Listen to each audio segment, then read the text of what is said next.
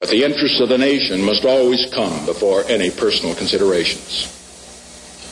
From the discussions I have had with congressional and other leaders, I have concluded that because of the Watergate matter, I might not have the support of the Congress that I would consider necessary to back the very difficult decisions and carry out the duties of this office in the way the interests of the nation will require.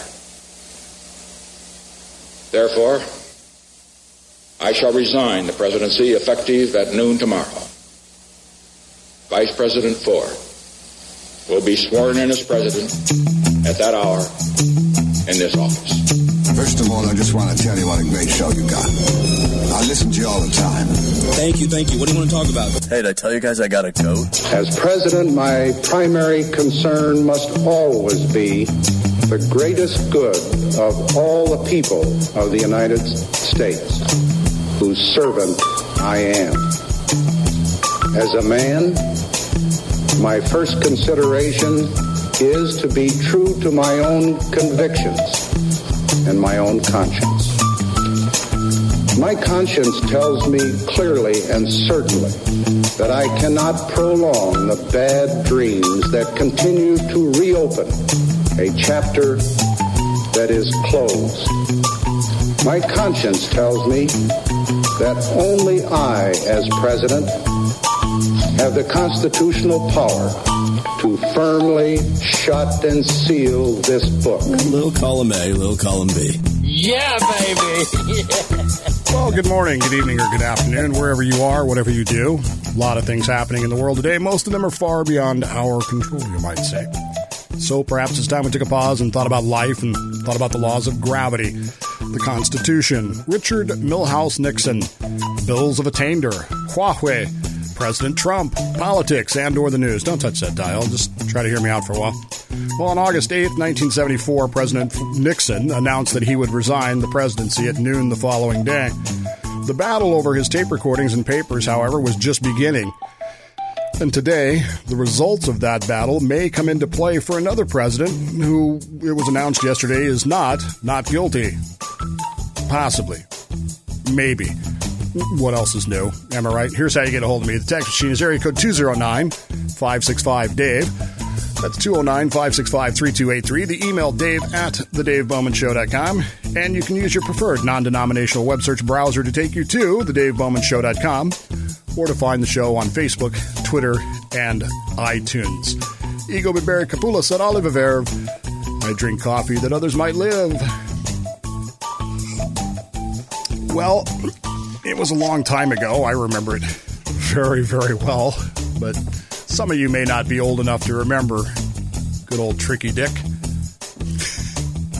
was uh was a weird time, man. It really was a weird time in, in this country.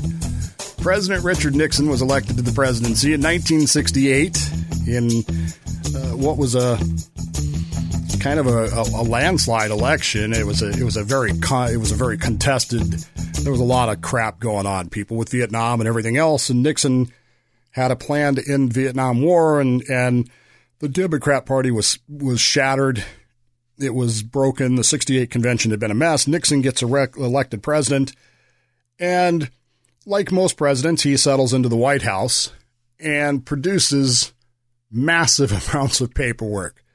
Um, this was an era before personal computers. Even, even word processors were non-existent at that point. They, everything was typewritten, everything was written down, and Nixon, as you may or may not know, had installed into the Oval Office a tape recording system, which was sound activated and recorded essentially everything that was said inside the Oval Office.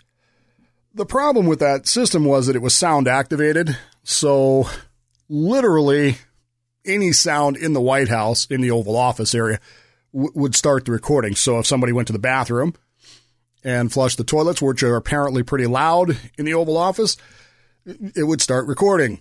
If someone was vacuuming, it would start recording. And so many of the recordings are or were uh, essentially useless. But as you know, many of the recordings were in fact uh, direct evidence that President Nixon knew what was going on in Watergate and participated in the cover up. What did the president know? When did he know it? And in fact, the main evidence against him being those tapes, or more precisely, the tapes that somehow or another, nobody nobody will admit how, managed to get erased. 18 minutes of the tapes most compelling testimony, the most compelling recordings where the where they were really discussing the meat of the conspiracy, suddenly went just silent. I mean, they well, they were erased. Um, I don't know if they used bit bleach on them or not. I, I have no idea, but but the tapes were erased, and and that was the culmination of a lot of things. The Nixon presidency had been, well, it was a it was a strange as I said it was a strange presidency. He's the only president to ever have resigned, but there was a lot of stuff going on, and one of these days maybe we need to get into all of the issues that were going on in the country at that point. But the upshot of the whole shooting match was that on August eighth, nineteen seventy four. Nixon resigned the presidency effective noon August 9th, and uh, his vice president, who had been appointed, not elected, because his Nixon's original vice president, a guy by the name of Spiro T. Agnew, had to had to resign first over some tax issues. tax issues. hint, hint. He said foreshadowingly. Uh, Nixon had made Ford the the vice president. Ford, President Ford became president of the United States. Now, whether you like President Ford or President Carter, really not the issue here, but they faced some interesting problems in the United States. One of which was that after President Nixon resigned, or well, it happened after he resigned, Congress of the United States began debating a law. The law was entitled the Presidential Recording and Materials Act of 1974, and it was unique in the history of the United States. Never before had there been such a law. Prior to 1974, prior to this law, all presidential papers, all of those millions of papers that had been produced over the course of the of the presidency were considered private. They belonged to the president of the United States personally, and they could only be released if he decided to do so. But here was the problem that the Congress had was this this uh, all of these papers, all of these papers which had contributed and recordings had retributed, contributed to his resignation.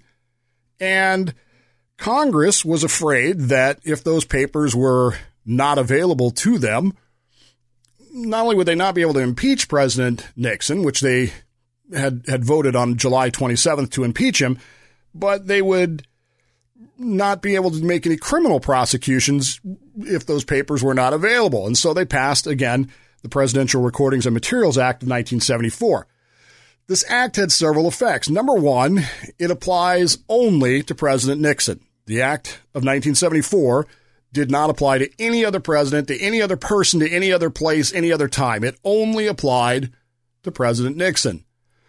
Number two, it ordered the National Archivists to seize documents, to walk into the president's home slash office. It essentially was a warrant uh, that authorized them to seize all documents that were, quote, related to his constitutional duties. The problem was, of course, there's 46 million documents. How in the world is the archivist supposed to stand there in, in the foyer and figure out which ones are which? So they ended up taking them all, is what ended up happening. The docs were then going to be reviewed by the National Archivist to determine which ones had impact from a constitutional standpoint. In other words, which documents are private, which documents are personal, and which ones are we going to keep. And the law specifically said that these documents were being used, they were going to be seized and held for the potential use of judicial proceedings. In other words, it was not clear when President Nixon resigned whether or not he was going to be put on trial or not. Not the impeachment thing obviously went away, but remember impeachment is a political act. It is not a criminal act. Impeachment doesn't even require a criminal act. It simply requires whatever high crimes and misdemeanors Congress has decided is, is worthy of impeachment. And so, but there was still the issue of Watergate. There was still the issue of, you know, crimes having been committed and whether or not the president what did the president know? When did he know it? And we're going to need these papers then as proof, these papers and recordings. We're going to need that as proof to show that he was uh, intimately involved in the cover up.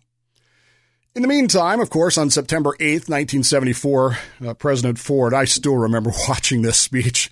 Um, I, I, don't, you know, I was, I was, I was a few days from being 11 years old. And what I remember most about it was it, it was, it just captured the whole nation. This was one of those times where everybody was tuned in and nothing really big had happened. There wasn't a landing on the moon. There wasn't an assassination. There was none of that. I mean, it was just Ford announcing that he had decided to pardon President Nixon. If you ever listen to the speech, it's it, it starts with one of the most convoluted sentences you've ever heard in your life. It's beautiful. Uh, it's so it's so Gerald Ford. it really is. But ultimately, he had to rationalize why he was doing this, and and I think he did a good job of that.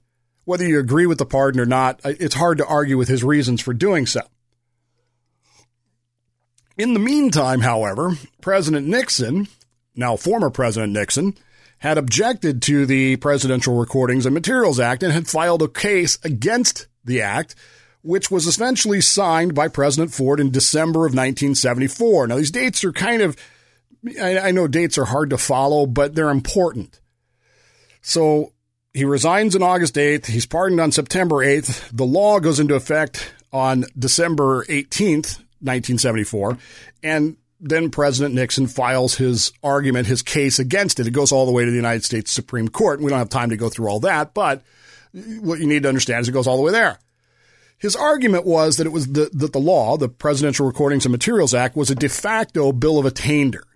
Now, we'll come back to that. We'll circle back to that in just a moment. He also argued that it, sorry, I clicked the, because it applied only to him and seized documents related to his constitutional duties – it was, in fact, a bill of attainder. He, he argued that it violated the separation of powers, that Congress did not have the authority or the right to do this, and that by the fact that it seized all of his documents for the National Archivist to decide, it violated his personal privacy. Lastly, he believed that it violated his First Amendment right to association, but, you know, is it really all that? His big argument, of course, was that it was a bill of attainder. It was a de facto bill of attainder, and this was his his primary argument. Now, what is a bill of attainder? In the Constitution, it says bill of attainder shall not be passed. A bill of attainder is an item of legislation or an order by the king which inflicts attainder without any judicial process. okay. Um, what does that mean? Well, attainder is the loss of property or civil rights as a result of a law rather than a judicial conviction. So back in the days when uh, you know kings ran everything, uh, Anne Boleyn is a good example of a bill of attainder the king found, passed a law specifically aimed at executing Anne Boleyn. Uh, Catherine Howard, Henry VIII had a lot of this going on. Uh, the Duke of Buckingham, Edward Stafford, was executed by Henry in 1521. Um, let's see, Thomas Cromwell, former principal secretary to Henry VIII, was arrested at Privy Council meeting. Uh, Charles II, deceased by the time of the registration, uh, was served with a bill of attainder back, dating back to January of 1649 it, it's a bill that without the, there's a specific item that it does that, that we got to get into. It, it, it must target a single person or a single group of people that are clearly defined in the legislation. It must impose some form of punishment, whether that is death or loss of property or loss of civil rights. Most importantly, it must specifically bar any court trial for the wrongdoing. In other words, there's no possibility here that uh, that we're going to put you in front of a judge or, or a jury. They're not going to decide. We've already essentially functioned legislatively or executively as judge, jury, and trial, judge, jury, and and uh, you know media, and we've we've sentenced you, and we've decided what the sentence we will impose is. And of course, this went all the way to the United States Supreme Court, as you can imagine. Now, keep in mind there's a couple of things you got to keep in mind here that are very important to this that, that will have some play here. Number one, Nixon had been pardoned of all crimes that he may have committed or did commit or whatever. And so there is no possibility of him facing a criminal trial now. Furthermore, there is this question of whether or not uh, these papers are really his or not. In 1939, FDR had started the the process by which presidents start to donate their papers to presidential libraries. He he donated he made his available to the National Archives through his presidential library in 1939. Later on, laws will be passed that will require this to happen, and in fact, one of those laws is part of the reason we're talking about this today. But uh, but the reality is that prior to that point, it, was, it had never been considered public before. These papers were always considered that. But now here was Congress saying, we want those papers and you will hand them over and we will decide what we keep and what you get back. Well, you can see where this is kind of a bill of attainder, where Nixon argues that his property is being taken because prior to this it had been always considered the president's property. And so he was concerned about this. but it was kind of a moot point because, again, he wasn't being prosecuted. He couldn't be prosecuted. The nation had more or less moved on. And by the time this thing got to the courts in 1977, it was. Eh, we'd already been through another election. Most of the country was ready to move on from Watergate at that particular point.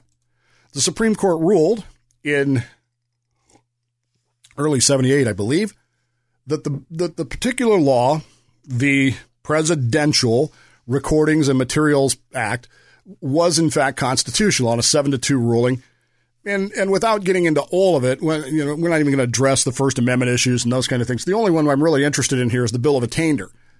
The the the court ruled that this act did not convict President Nixon of any crime, nor did it expose him to any prosecution. So you kind of got to throw that one out the window from a bill of attainder standpoint because there was no punishment and it didn't it didn't even convict him of a crime. It didn't even accuse him of a crime. It also said that the court said that you know this is serving as an example for future presidents of a lot of things, what not to do, what to do, what you know, and indeed you could Nixon continues to pop up in our political analysis of everything. It doesn't matter which president you're talking about. Every president at some point or another does something that gets them compared to Nixon. So the court was right. This whole uh, act, this whole collection of their papers, this whole thing could could serve as an example for future presidents. And in fact, in 1979 or 78, I believe Congress passed a law which went into effect in 1981 that from that point forward all presidential papers were considered public. They were they belonged to the nation, not to the presidency. Now there's some limits to that, but as a general rule of thumb, that's been the case ever since. Why? Because as the court ruled, the purpose of the original act in 1974 was to preserve history, not to punish the former president. So that's what the court ruled. Why does any of this matter today?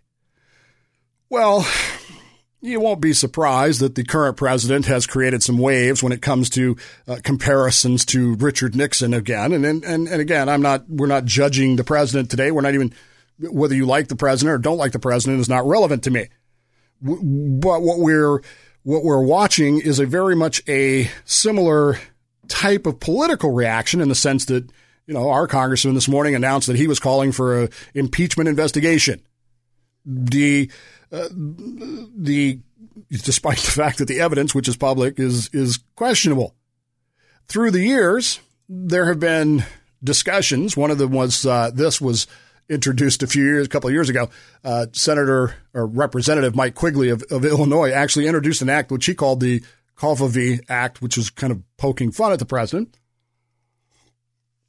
to further amend the presidential Act of the the, the follow on law from 1980s that that now it would include social media as part of that public record. That was the first one, and of course the president not all that impressed with that. But the bigger issues right now is there are two cases that are making their way through the court systems, and in fact are argued that the both laws are bills of attainder. The first comes from the state of New York which passed a law recently which by law, allows the state of New York to release Donald Trump's and only Donald Trump's state tax returns to the Congress of the United States, specifically three committees of the United States uh, Congress, if they request them. And, of course, that all is predicated on uh, they can only do so if Congress has already obtained, via whatever method, Trump's uh, Trump's uh, IRS tax returns.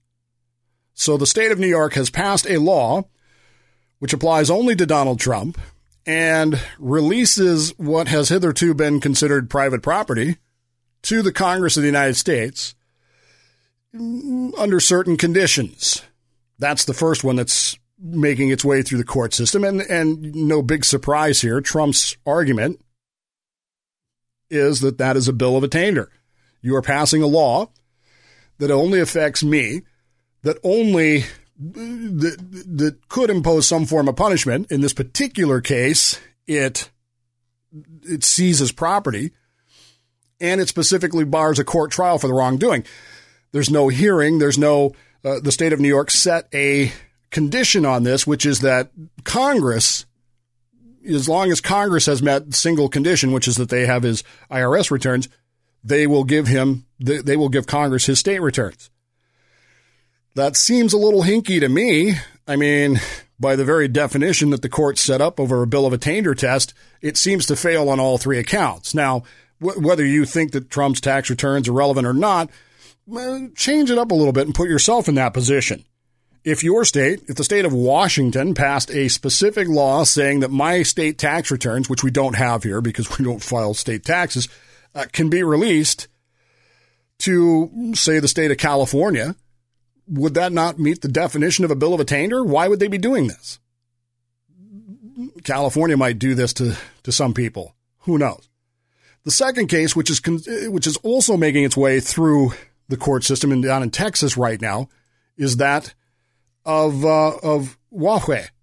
Huawei, of course, the Chinese electronic company that the government of the United States has said is essentially the Chinese government's electronics company. Through a long set of circumstances and strategic blunders and the likes of that, the United States has found itself reliant on Huawei's uh, electronics for, for any number of defense purposes. The Trump administration signed a law passed by Congress that essentially the Defense Authorization, the most recent Defense Authorization Act, which forbids the United States from doing business with Huawei. In addition to that, President Donald Trump signed an executive order that that further made uh, made further inroads into that, not just not just doing business with him, but putting some other limitations as well. And Huawei's argument, Huawei of the United States, uh, which is incorporated here in the United States, is is arguing that that again is a bill of attainder in that it targets only us. It's taking away our civil rights to do business, some form of punishment, and it has the president deciding and Congress deciding that we've done something wrong without any presentation of evidence in a court of law whatsoever. Hmm. So kind of a uh, kind of a sticky wicket there, isn't it? I mean, on the one hand, you have defense considerations, but on the other hand, you have the fact that these people are stealing from us, or that's what we're being told they are doing. And now they are claiming that their right, their civil rights are being violated by Congress and a president who have both created bills of attainder, which punish them without due process, in essence. That's what a bill of attainder does. Those two cases are both making their way through the court system right now. Even as we speak, they are happening. And because they are happening, well, you kind of get this feeling that you're going to hear a lot about bills of attainder over the next few few weeks and few months and arguments about whether or not these two particular laws, the state of New York and the and the federal government's Defense Authorization Act, are in fact bills of attainder designed to punish a single person without any you know, trial without any evidence actually being presented. That's, I think that's the biggest consideration here. Is there's no evidence actually being considered by a judicial system. It's simply a finding by the president and or Congress, and boom, off we go, or by the state of New York saying, hey, we have some of your property and we're just going to give it away because, you know, we don't like you. And so my question to that, of course, and, and I think the question that's going to be asked is if there's something wrong with his tax returns in the state of New York, why, I mean, I made a mistake once in California and you'd think the franchise tax board had me on speed dial for God's sake. I'll give you this. They're, they're actually easy to deal with, but if there was a problem with it, why didn't the state of New York deal with it instead of handing it to Congress saying, look, look, look here? It raises a lot of questions. And of course, bills of attainder, as you may know, were once referred to by, by John Adams as being absolutely horrible for liberty. They are one of the biggest assaults on liberty. They are one of the biggest affronts to liberty that you can possibly have. And that's why the framers of the Constitution banned them. And it's why it continues to be discussed even today because somehow or another, you know, like like Congress people standing on the front porch of the of the, of the uh, Capitol building saying, "I didn't know that was in the Constitution." It almost seems like Congress doesn't even know what this is. Most Americans don't know what a bill of attainder is, and yet we're willing to pass laws to punish people. It's it's quite closely related to ex post facto, but not quite exactly the same thing.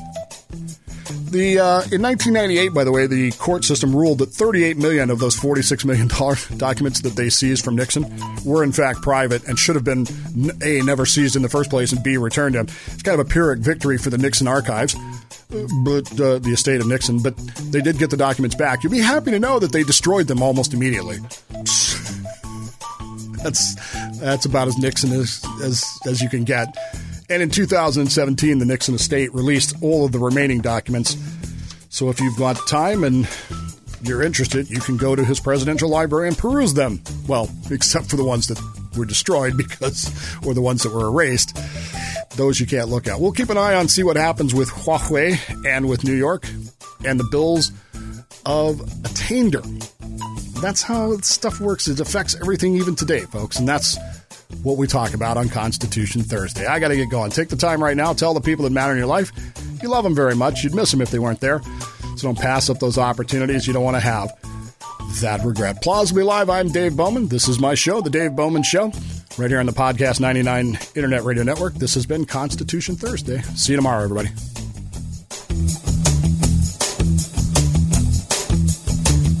Dave Bowman Show is a Slippery Fish Entertainment production for the Podcast 99 Internet Radio Network. For more information or to complain about how the show offended you, the text or voicemail number is 209 565 Dave. For more information about the show, log on to thedavebowmanshow.com. Hey, I'm going to go do something productive. I'm going to go watch television.